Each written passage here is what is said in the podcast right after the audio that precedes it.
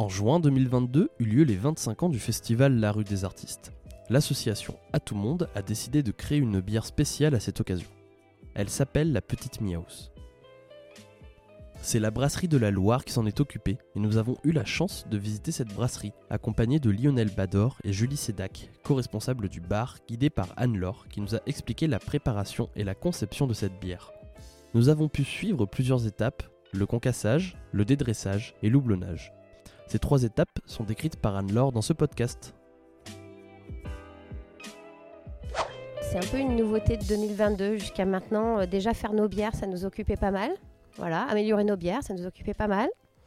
Et puis là, depuis euh, cette année, euh, on a commencé un petit peu, fin, fin de l'année dernière, on a commencé à brasser avec des gens avec qui on avait soit démarré, soit on avait un lien, soit. Enfin, c'est, c'est plus des collaborations affectives des collaborations commerciales. C'est pas fait pour développer la brasserie, c'est fait pour reprendre le lien social après le Covid, par exemple, et euh, retrouver un sens à ce qu'on est en train de faire.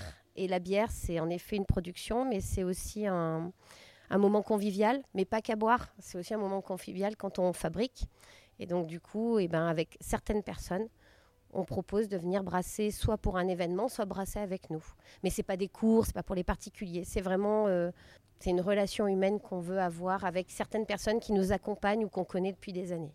Euh, la bière qu'on vient de brasser aujourd'hui pour le festival, parce qu'en fait, on enregistre le podcast. Vous ne le savez pas, mais on l'a pas encore goûtée. Elle est juste dans tout notre imaginaire et dans nos muscles. Alors, qu'est-ce qu'on a imaginé pour vous pour le festival des 25 ans? L'idée, c'était d'avoir une blonde pas trop alcoolisée, parce qu'il faut quand même tenir tous les concerts.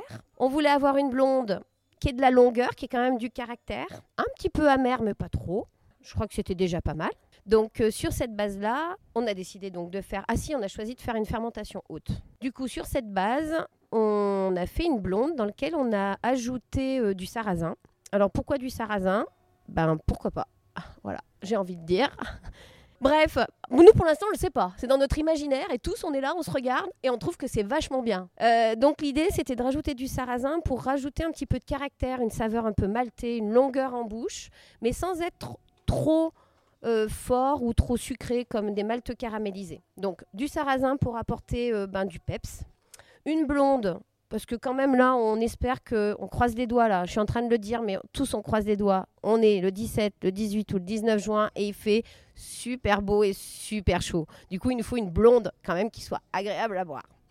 Et puis pourquoi une pointe d'amertume? Pas trop non plus, parce qu'il en faut quand même pour tout le monde une pointe d'amertume, ben, pour ce petit goût blonné euh, qui peut être sympa en fin de bouche dans la bière, qui assèche un petit peu le palais, c'est pas mal non plus. Donc ça redevient un peu plus rafraîchissant. Attention, cette bière contient de l'alcool. Quand je dis cette phrase, euh, ce n'est pas de l'eau. Donc c'est bien de la bière pétillante. Voilà. Et 5 degrés d'alcool, 4,5, 5, ben justement voilà, pour que vous puissiez profiter de l'ensemble du festival tout en buvant une bonne bière.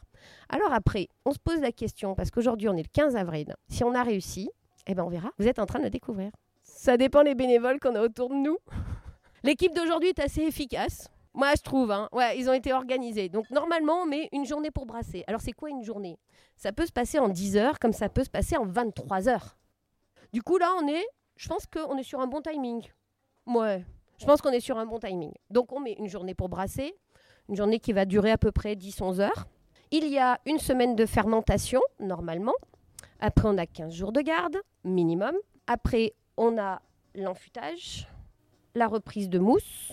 Grosso modo, entre le moment où on brasse et le moment où on peut goûter une première bière qui est quand même une finition intéressante, il faut compter un mois et demi. Et du coup, on est on time. Elle devrait avoir 15 jours juste pour s'affiner comme il faut. Voilà. Donc on est pas mal là. Tout d'abord, le concassage. Donc là, le filtre, il va arrêter le grain et le grain va passer au travers. Et pour que ça marche sans colmater le filtre, c'est-à-dire que le liquide ne tombe pas d'un coup au fond, on remplit jusqu'à rabord d'eau. Ce qui fait que quand nous, on met notre jus, il ne tombe pas, il ne traverse pas d'un coup. Il est amorti par l'eau et après, on va filtrer tranquillement.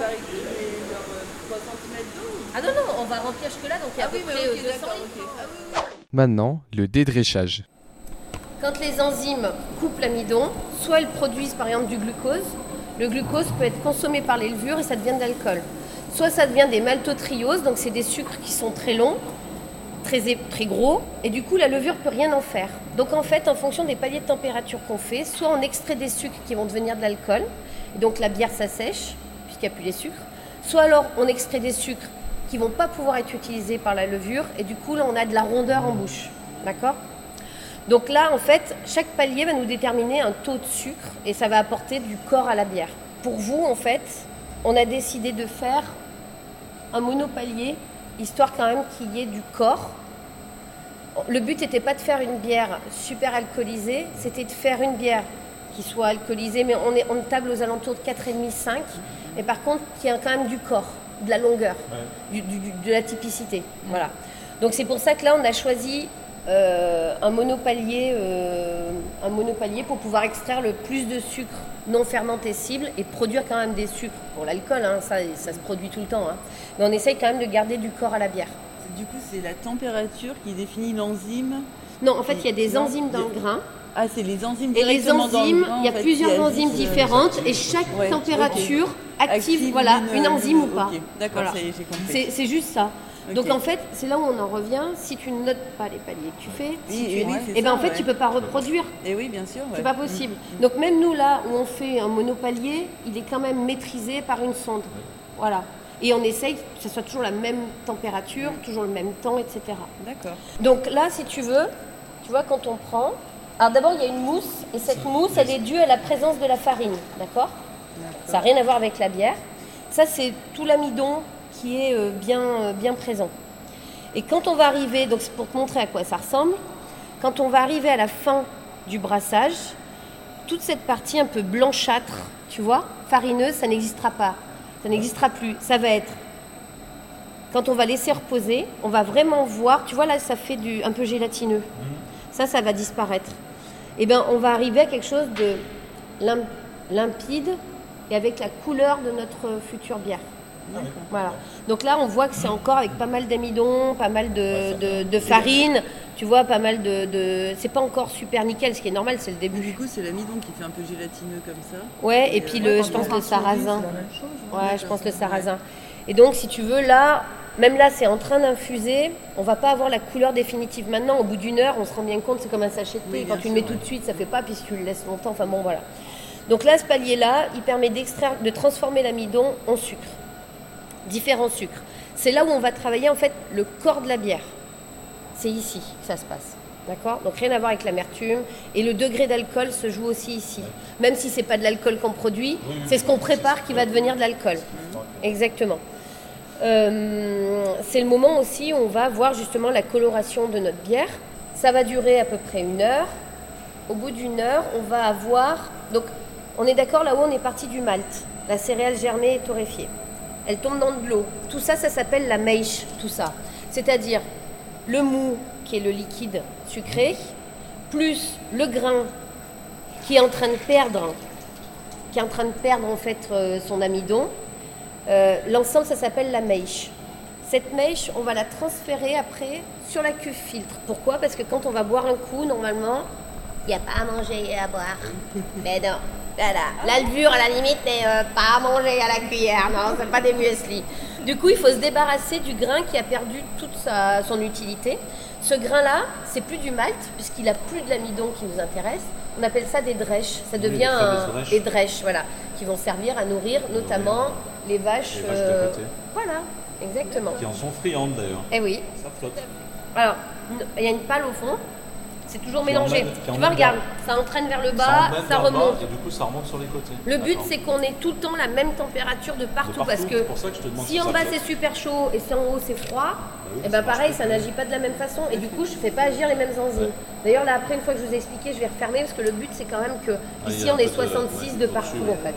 Ça, c'est l'étape, c'est celle qui apporte la linéarité à une bière. C'est-à-dire que ça, si tu le fais à la one again, ça veut pas dire que t'es pas une bonne bière, Ouais. ça veut Ouais, dire que tu peux pas refaire la même. ça. Voilà, ça, ça se maîtrise. À côté, le filtre, s'il n'y a rien à maîtriser, on fait bouillir, on fait la cassure, on tue tous les contaminants, on rajoute le houblon, parce que le houblon à 100 degrés, il libère son amertume. Donc on va mettre une première fois le houb- le houblon pour le côté amer de la bière, qui n'est pas forcément hyper puissant, hein, mais le côté amer.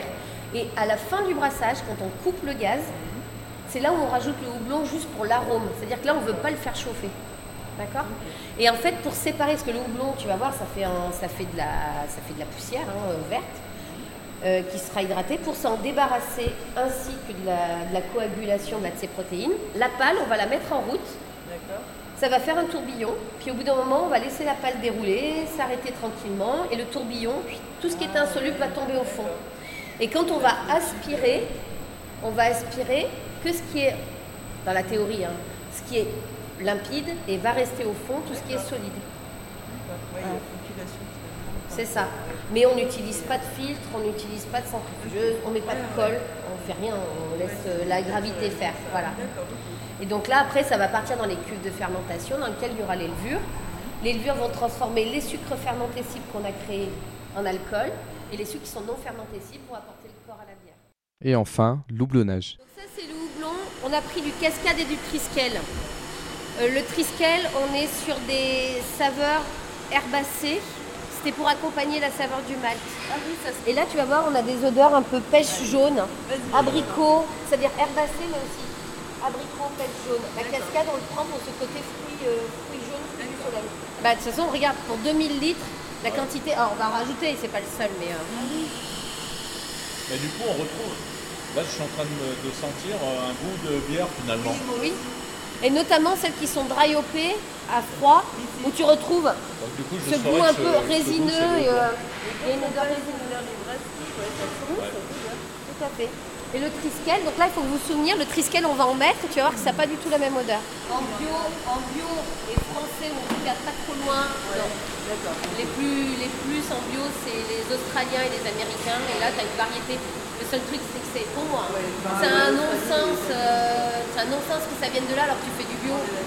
Donc euh, on essaye nous d'aller jusqu'en Allemagne pour avoir un petit peu de choix. Mais euh, on prend essentiellement à la Copudal, qui est une coopérative houblonnière d'Alsace, qui est à, à côté de Pfaffenhofen, donc au-dessus de Strasbourg. Pour moi, ça, ça a du sens. Ils sont à Aubernay en dessous, et puis la transformation se fait là. Pour moi, ça a du sens. Et après, de l'autre côté du Rhin, derrière euh, Strasbourg, il y, a une autre, euh, il y a une autre usine où ils ont aussi des champs de houblon. Et c'est chez eux aussi qu'on commande. La caractéristique houblonnée, mais le, si j'en mets beaucoup, la même quantité que je mets beaucoup au début, très peu à la fin, j'extrais surtout l'amertume. Ah oui, oui, oui, Alors que si je le mets à la fin, on a une note de houblon, l'amertume elle est quand même un petit peu là, mais elle s'efface plus rapidement. C'est des bières qui sont un peu plus sèches, mais pas qui collent au palais. Il y aura quand même la sensation d'avoir du houblon, mais sans de tirer le maximum de son amertume. Le but c'est ça, c'est-à-dire que on fait l'inverse, c'est-à-dire que c'est deux bacs au front, Ah oui, oui, oui. la bière elle est hyper amère. Ouais, ouais. Voilà. Et pourtant on aura mis la même quantité. Bah oui. Donc en gros, quand vous prenez euh, 18 kg de houblon, ça peut faire et De c'est qu'une fleurs. seule. euh, Parce que là t'as vu, il n'y a pas d'humidité. hein. Ah oui, donc séché. Bah, je pense que euh, la, la fleur, c'est quand même euh, quelque chose, j'en sais rien, mais 70% d'humidité, quoi. Et oui, oui, c'est ça. Donc quand tu as 18 kilos, euh, Bah, t'as rien. T'as t'as t'as blanc. quoi. Tu vois, là, on vient Ah, de mais après, mettre, c'est peut-être d'une qualité euh, là, on vient de supérieure, hein. mettre euh, 3, 6, près de 7 kilos de houblon Ouais, c'est- sous forme de pelé. ouais. Ouais, donc ça fait euh. Donc il aurait, quand je dis qu'il nous faudrait euh, 25 kilos, il nous Et faudrait après, en termes de, de qualité, euh, eh ben, c'est pas mieux. Enfin, vu que fleur, ben, en fait, vu que c'est sauvage, plus- ça peut être amer, ça peut être Ah, aromatique, ça peut ne pas avoir goût. Est-ce qu'elle est bien orientée? Ah Est-ce qu'il a attrapé de la maladie? En Ouais, fait, on coup, prend du sauvage rien. et d'une année sur l'autre en plus. Ah oui, voilà. ouais, C'est ça. des- ouais, ouais. Là, on a ramassé un houblon qui était à Saint-Marcelin, qui, faisait des énormes cônes. Sur les bords de Loire, c'est des petits. Sur les bords de Loire, tu le mettais, tu goûtais la fleur dans la bouche, toi. C'était poivré et piquant. À Saint-Marcelin, ça ne faisait pas. Donc, on n'avait pas les mêmes variétés. D'accord. Bah oui. Ouais. Oui, et les sols sont différents. C'est ça, exactement. Il y en a un qui puise dans, le, dans la Loire régulièrement. Enfin, tu vois, puis c'est les limons. À Saint-Marcelin, c'est sur un mur, ça sèche. enfin, ouais. c'est vraiment pas le même terroir, quoi. Donc, même si c'était la même variété, du fait qu'elle n'absorbe pas la même chose, c'est exactement ça. Mais c'est exactement ça. hein. Il y a une première fermentation, la fermentation primaire qui dure à peu près une semaine ou 15 jours en fonction des levures. C'est ce que vous aviez là comme bruit, c'est-à-dire que le sucre est transformé en alcool et en gaz carbonique. La garde, ça peut durer deux jours, ça peut durer une semaine, ça peut durer trois semaines. Il n'y a pas d'obligation, c'est à toi de voir ce que tu veux faire en fonction. La seule chose, c'est que si tu marques sur l'étiquette bière de garde, il faut que ça soit trois semaines à froid. Ça, c'est une obligation. Bah, sinon, le brasseur peut décider de faire zéro, comme six mois. C'est lui qui voit. D'accord? Donc nous, le principe, c'est il y a une semaine à 10 jours, voire deux semaines de fermentation en fonction des levures. Une fois qu'on est sûr que tous nos sucres ont été fermentés, on met le froid, donc c'est dans la même cuve. La bière ne bouge pas, on fait passer du froid et la bière va se refroidir. C'est de l'eau froide? C'est de l'eau glycolée à l'étage. Là, c'est le, là, c'est la, la condensation qui a. En fait, avant, on avait isolé et ça faisait des moisissures. Oui, donc Donc, euh, ben, c'est pas top parce que du coup, euh, ben, voilà. Mais euh, les moisissures, Ouais, euh, c'est pas. Voilà. Et voilà. Donc, du coup, euh, on en revient toujours un peu aux mêmes choses. On essaye de trouver les bons, euh, les bons compromis. Mais bon. Et je, je suis en train de me dire, du coup, bière de garde, ça veut pas dire qu'on peut la garder en fait. Non, ça veut dire qu'elle a été gardée. gardée pendant trois semaines à froid. Et non, mais ça, faut le savoir parce que les gens le savent pas. Parce qu'elles se gardent toutes Bah, si elles sont bien oui, oui. C'est juste ça. pas-. Bière de garde, c'est ça. D'accord. un mode de fabrication. C'est ça. Donc du coup, on met à froid et tous les deux jours, on ouvre les vannes parce qu'en fait, le fait d'être à froid, les levures, il n'y a plus. Là, il faut imaginer comme ça bulle, ça fait des remous. Donc la levure, elle est partout. Après, ben, ça se baisse un petit peu parce qu'il y a moins de remous, parce qu'il y a moins de gaz carbonique. Et puis même quand nous, on voit plus rien, il y a toujours un petit peu de remous. Un petit peu, parce qu'il y a des convections aussi de chaleur. En bas, tu vois, on brasse, il y a un peu de chaud, là-haut c'est froid. Enfin bon, voilà. Donc, quand tu mets à froid, ça calme tout ça. Donc, comme il n'y a plus de remous, la levure, ça y est, elle peut complètement reposer au fond de la cuve. C'est pour ça que les cuves sont cylindroconiques. C'est pour, pour amener le plus rapidement possible en se concentrant vers la sortie. Donc nous, on ouvre et ça fait une espèce de pâte Nivea, qui est la levure. Et dès qu'on voit le liquide arriver, c'est-à-dire bière plus levure, pof, on ferme. Et on fait ça pendant 15 jours à 3 semaines de garde. Ça dépend de nos bières. Donc on ouvre, c'est pâteux, on voit du liquide, on ferme. Donc on n'utilise pas de colle, on centrifuge pas, on ne filtre pas, rien. C'est juste le froid qui nous fait enlever le trop plein de levure et le, enfin le trop plein, qui nous fait enlever de la levure et puis par exemple le houblon qui aurait pu passer euh, lors du transfert. Et elle se clarifie de façon naturelle. Quand on arrive à la veille de l'embouteillage, on continue à enlever les levures, donc on a de moins en moins. Et puis on regarde le taux de sucre résiduel dans la bière. Parce qu'en fait, vous avez entendu le gaz carbonique, on l'a laissé s'échapper. Donc la bière, elle est complètement plate. C'est-à-dire que là, j'ai une bière qui est gardée, mais complètement plate. Plus de sucre, plate. Donc après, pour faire du gaz carbonique, la seule façon naturelle que j'ai, il me reste de la levure. D'ailleurs, la levure qui a le mieux tenu, entre guillemets, donc la plus jeune, la plus active.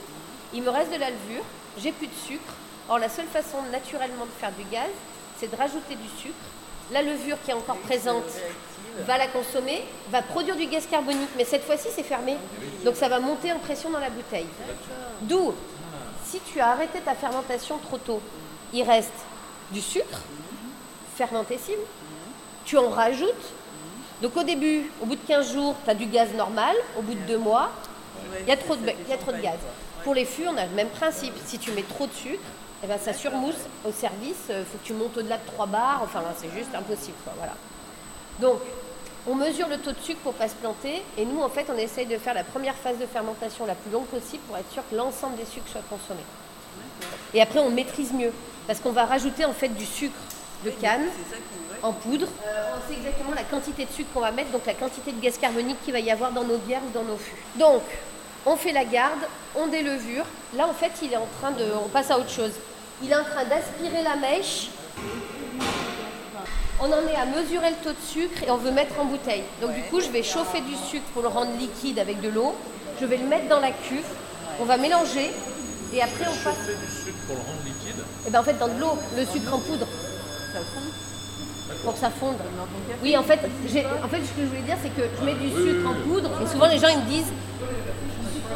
Là, je viens de dire, je mets du sucre pour le rendre liquide. Et je me dis non, tu mets fais pas un caramel, liquide. je mets dans de l'eau. Ouais.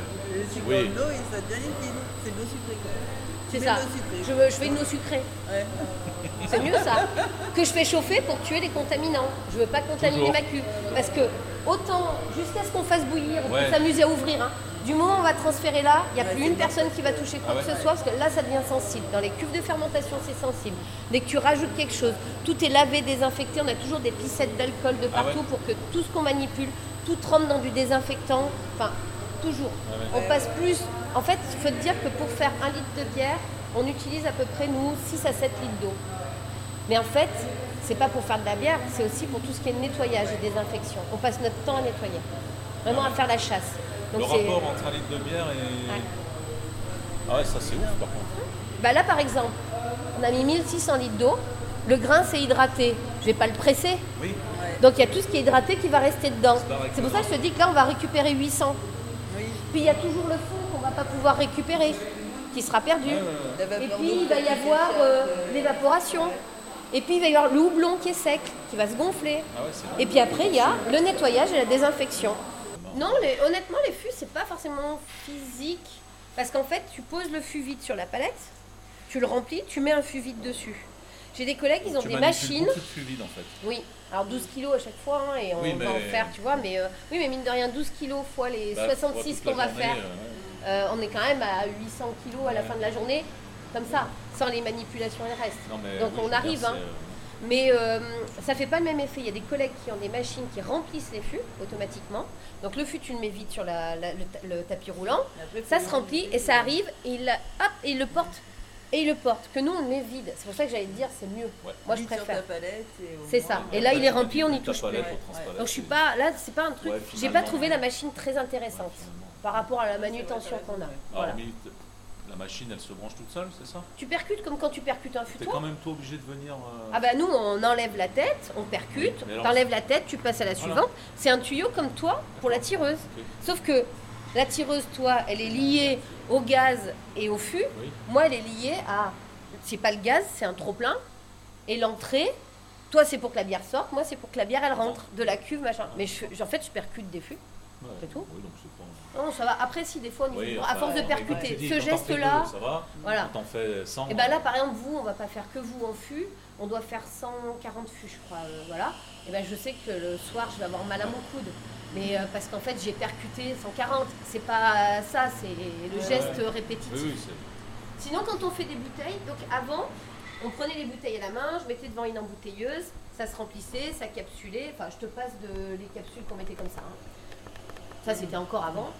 Mais euh, on avait une machine où on mettait les bouteilles, hop, ça se remplissait, ça capsulait, on attrapait, on montait le carton, on passait dans une scotcheuse, machin truc. C'était hyper physique.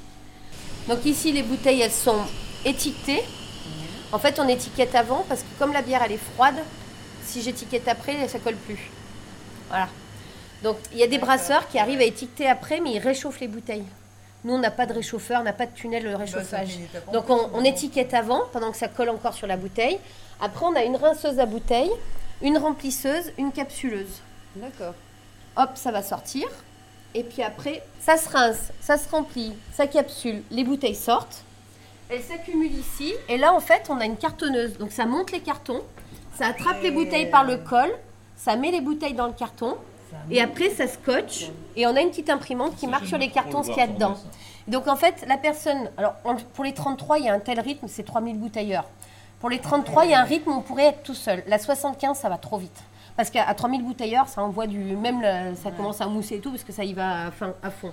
Donc là, en fait, celui qui pose les bouteilles pourrait, dans un monde parfait, si la machine était toujours super bien réglée, se débrouiller avec les cartons. Ce qui ne marche pas. Parce qu'en fait, il y a toujours bip, bip, bip. Ouais, bon, bref. Il faut remplir les capsules régulièrement, mais honnêtement, c'est un. Là, on arrive à faire 6000 litres par jour, euh, 6000 litres le mardi. On commence à 7 heures, on part à 18 heures. euh, moi, je pars un peu plus tard parce que j'ai les cuves à laver, mais à 18 heures. Mais quand je te dis, tout est rangé, balayé, nettoyé par terre, tout comme ça. Donc, c'est une journée de 11 heures où on s'arrête pour Mmh. manger. hein. Ouais, mais euh, c'est nickel derrière. Et on a fait 6000 litres. Et ça, 6000 litres, c'est quand même à peu près 20 000 bouteilles de 33, pour se rendre compte. Ah ouais. Voilà. Donc là, c'est ce qu'on a embouteillé nous mardi. Ouais. Donc ça, c'est ça c'est 6000 litres. Bon. D'accord Toute la pièce, Là, il fait... Toute la pièce est chauffée à 25. 6000 litres, c'est. Ça, c'est 6000 litres, mais il me reste encore la place pour bon 2000. mois de mer. En fait, on a deux chambres 6000 litres. chaudes qui peuvent avoir 18 000 litres. Les deux chambres chaudes, parce qu'il y en a une là et une à côté. La levure s'active puisqu'elle se réchauffe, elle se, re- euh, elle se relance. Ouais, ouais. Elle va consommer le sucre, mais le gaz carbonique est piégé dans la bouteille. Donc, il est, il est à l'intérieur et c'est comme ça qu'on gazéifie. Et comme c'est une gazéification naturelle, on n'a pas la pétillance comme les gazéifications euh, poussées. C'est-à-dire que la pétillance, elle est beaucoup plus fine. Et surtout, la levure, en fait, si tu veux, c'est quelque chose de, de vivant.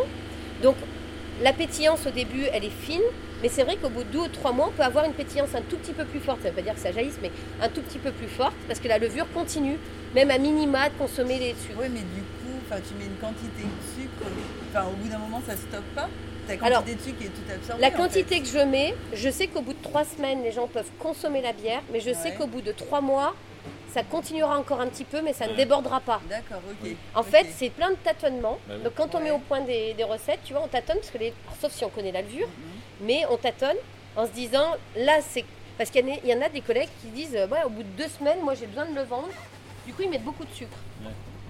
Donc, oui, au bout de deux semaines, ah, mais c'est prêt à être vendu. Ouais, ouais. Et puis ils te disent, ouais, c'est marrant parce qu'il y a plein de gens les fument, moi, au bout d'un mois, c'est inservable, les bouteilles. Bah oui, en Bah fait, oui, parce parce qu'en que fait, il te reste du justement, sucre. ouais. C'est-à-dire que c'était bon au bout de 15 jours, tu as voulu vendre, il n'y a pas de souci. Mais voilà. Ah. Ouais, continue, Nous, au bout de euh, 3 semaines, on a une gazéification qui est correcte, mais qui est jamais celle qu'on peut avoir à 100% au bout de 2 mois. Mais elle est correcte. Mais au bout de 3 mois, ça se stabilise et c'est Ah, toujours servable. Et les fûts, c'est ce qu'on a eu. C'est-à-dire que même quand on a démarré avec vous, moi je me souviens, ça faisait partie des questions où on nous disait ouais, on a des problèmes de mousse et tout. Ah oui, parce qu'en fait, les fûts ils sont sursaturés. Donc, euh, en fonction de quand est-ce qu'on va faire le festival, Tu vas mettre la moi je sais la quantité de sucre que je vais vous mettre. Ouais, Si je le prépare en février, je te dis une connerie, en février pour juin, Ouais, c'est votre cuvée à vous. Moi je le sais, hein, comme ça. C'est votre cuvée à vous, je sais ce qu'il faut parce que ça va continuer à travailler. Si je le fais fin mai, c'est pas la même chose. D'accord.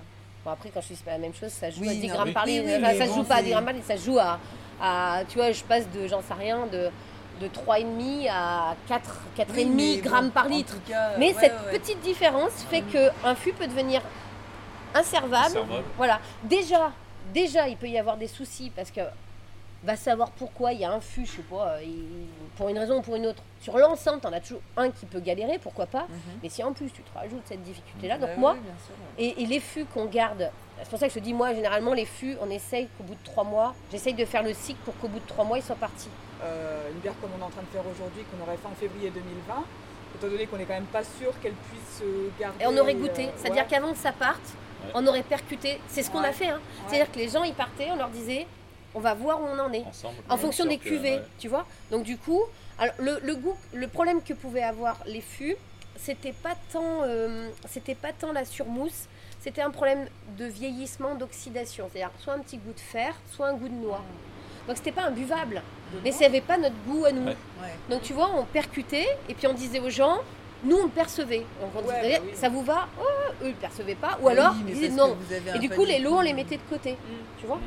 Mais c'était un exercice un peu bizarre parce qu'en Ouais. plus Ouais. quand tu le fais avec les clients, ils ont presque le doute, tu vois. Bah oui, Bah Et pourtant, il faut être clair avec. euh, parce qu'en fait, Oui, voilà, ça leur va, ça leur va pas. Enfin, il faut être.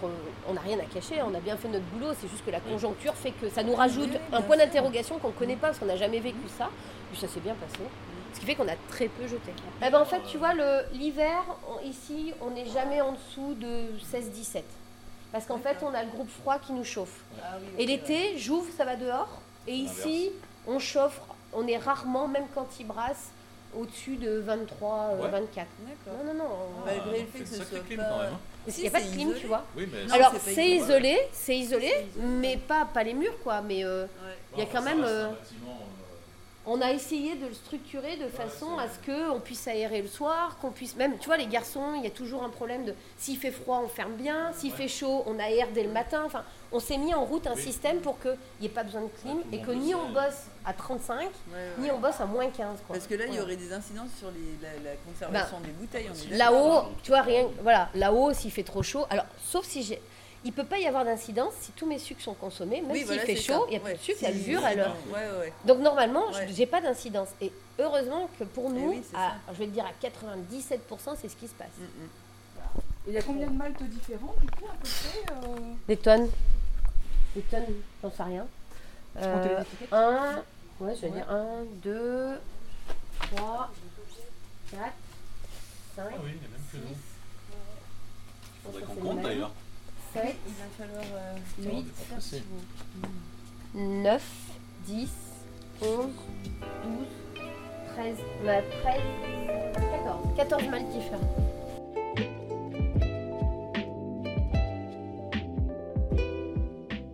Merci d'avoir écouté ce podcast. Toutes les informations au sujet de la brasserie de la Loire sont dans la description. C'était Podcastez-vous.